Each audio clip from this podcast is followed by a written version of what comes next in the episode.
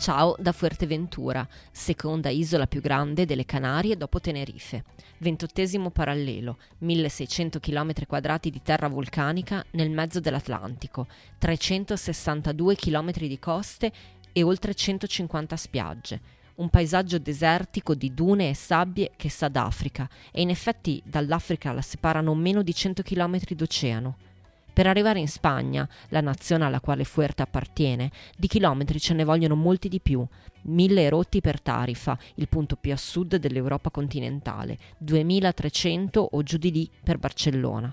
Da Milano servono 4 ore di volo, ma a me basta chiudere gli occhi, in qualsiasi momento, per mandarvi una cartolina piena di sabbia dalle sue rive spazzate dal vento, mentre i surfisti cavalcano le onde e le vele gonfie dei kite tingono il cielo di 1000 colori.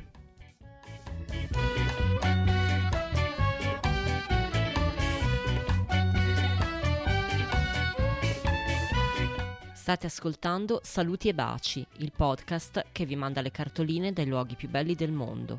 A scriverle sono io, Federica Capozzi, giornalista di mestiere e soprattutto viaggiatrice per passione.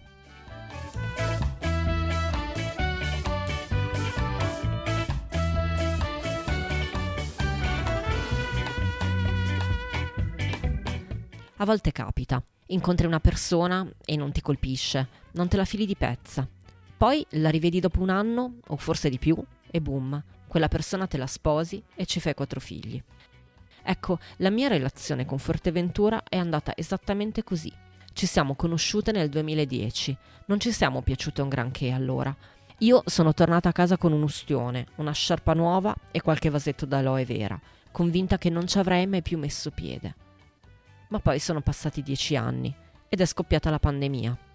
A marzo 2021, quando uscire dal proprio comune di residenza era vietato e sconfinare nella regione vicina, manco a parlarne, Giorgio ed io abbiamo scoperto che invece espatriare era concesso, bastava fare un tampone e via. Così abbiamo fatto le valigie, preso armi, bagagli e computer e ci siamo trasferiti a Corralejo per 2 mesi di lavoro da remoto. Ora, visto che questa è una cartolina e non una sessione di psicoanalisi, non vi dirò che quei 2 mesi mi hanno cambiato la vita, che senza Fuerte tutto quello che è successo dopo non sarebbe mai successo. Non vi racconterò che licenziarsi è molto più semplice se lo fai vista mare, e chissà perché poi, forse è l'acqua salata che ti fa galleggiare il cuore oltre l'ostacolo, o forse è la luce che è così diversa da quella della città che ti fa vedere il mondo come se fosse la prima volta. Visto che questa è una cartolina, vi dipingerò invece Corralejo, che è una cittadina bruttarella, venuta su per i turisti, ma così vibrante di vita che chi se ne frega degli inestetismi del cemento. Di giorno e di notte la si gira con la divisa d'ordinanza, braghette, felpa col cappuccio e infradito, il sorriso in faccia e il vento nei capelli. Nei vicoli i nomadi digitali si riconoscono e si dicono ciao, fuori dal Gilda, che ha un locale a pieno titolo nella mia classifica dei 5 locali migliori della vita, c'è la fila per aggiudicarsi un tavolo. Al bar della spiaggia qualcuno sorseggia un bianchino mentre fa finta di lavorare. Apro parentesi. Sì, Carletto, se stai ascoltando sto parlando proprio di te. Chiudo parentesi. Da Corralejo basta un'auto e in poco tempo si arriva ovunque. Si va alle dune e ci si sente nel Sahara o al vulcano Hondo per una passeggiata vista caldera, in un paesaggio lunare spazzato da un vento feroce. Si guida fino al Cotillo per il tramonto o alla Hares per assaporare le good vibes dei surfisti un po' hippie e un po' chic, che scaricano le tavole dai furgoni e se le mettono sotto braccio come una baguette, scolpiti e spettinati in stile Point Break. Si va a Los Molinos a farsi ipnotizzare dalle onde, oppure a Esquinzo, la mia preferita, dove i cavalloni sono così alti che ti portano via.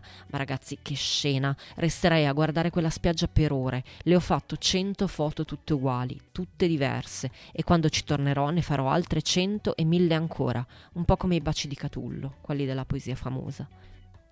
A Fuerte, davvero, chi ha voglia di vagare ha pane per i suoi denti.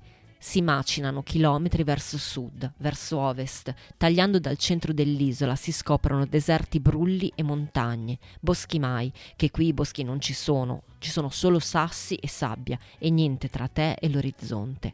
e poi i ruderi abbandonati, capre e capre e capre che punteggiano di bianco e nero i pendii, fari sferzati dal vento e la minuscola Betancuria, l'antica capitale abbarbicata nell'entroterra, lontano dalla costa che più lontana non si può, dove si mangia capretto fritto ed escaldon di gofio, una mousse fatta con il mix di cereali tostati tipici delle Canarie e guarnita di abbondante cipolla, una leggerezza che ve la spiego. E poi Costa Calma, che se c'è vento così calma non è, e la laguna di Sotavento piena di kite, la placida Handia, dove il trucco è fare come Orfeo nell'Ade, perché se ti giri e ti guardi alle spalle vedi gli ecomostri e ti passa la poesia. Infine il Cofete, dove arrivare è un viaggio con happy ending susterrato. Però che meraviglia gloriosa! Chilometri di spiaggia infinita, l'oceano mare che ruggisce o fa le fusa a seconda di come tira il vento, il blu e l'ocra, il bianco della schiuma, i riflessi dove si specchia il cielo. Sei ancora qui e già pensi a quando tornerai, come solo succede in quei luoghi magici dove il tempo si inceppa e smette di avanzare. Saluti e baci. Avete ascoltato Saluti e Baci, un podcast felicemente autoprodotto. Ringrazio Giorgio Ghezzi che mi monta le puntate e mi porta in giro. Se questa cartolina vi è piaciuta, cliccate segui, datemi tante stelline e cercate Saluti e Baci su Instagram e su Facebook.